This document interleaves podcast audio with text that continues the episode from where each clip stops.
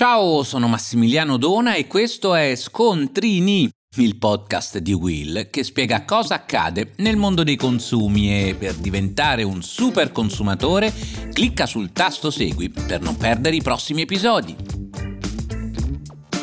Oggi parliamo del barbecue. Una delle tradizioni delle festività primaverili sono proprio le grigliate e i barbecue e tuttavia non è una cosa che possiamo prendere alla leggera dal punto di vista della sicurezza dei consumatori.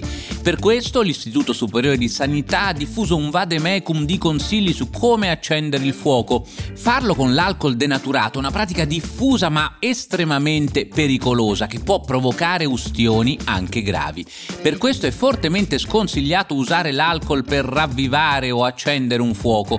Si genera un ritorno di fiamma tale da provocare incidenti come l'esplosione della bottiglia. In generale l'alcol denaturato non deve essere usato su nessuna forma di fiamma, quindi non solo barbecue ma neppure camini, stufe, eccetera. Anche in questo caso il consiglio per i consumatori è di leggere le etichette. Trattandosi di una sostanza piuttosto pericolosa a causa della sua alta infiammabilità, le etichette delle confezioni di alcol denaturato sono molto accurate e indicano le modalità di impiego e soprattutto i pericoli che si possono correre con gli usi impropri. Come dicevamo, tra questi più comuni sono l'utilizzo per accendere caminetti, barbecue oppure per bruciare delle sterpaglie, ma si tratta di pratiche estremamente pericolose che possono comportare la produzione di una fiammata improvvisa che può essere, come dicevamo, causa di ustioni.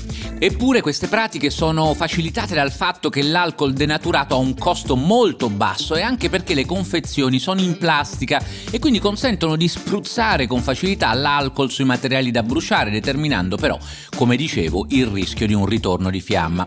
Se le bottiglie fossero in materiali più rigidi e con aperture che rendono difficoltosa la dispersione del contenuto, probabilmente gli incidenti sarebbero anche meno frequenti. Cosa fare per evitare pericoli e ustioni? Beh, intanto acquistare l'alcol denaturato in confezioni piccole e nelle quantità necessarie per gli usi consentiti, leggere attentamente le etichette e seguire scrupolosamente le indicazioni di uso, in particolare conservare le confezioni lontano da fonti di calore o fiamme e naturalmente a distanza dalla portata dei bambini.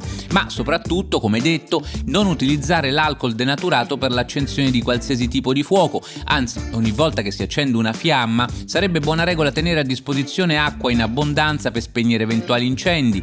Inoltre è opportuno avere a portata di mano delle coperte ignifughe con cui coprire fiamme fuori controllo. Per il barbecue ci vuole pazienza al più ci si può aiutare con le pasticche comburenti che sono comunque sufficientemente sicure. Del resto il prezzo di un incidente è altissimo con degenze medie, riferiscono gli esperti, di 35-40 giorni e se questo non bastasse una percentuale di circa il 10% di decessi.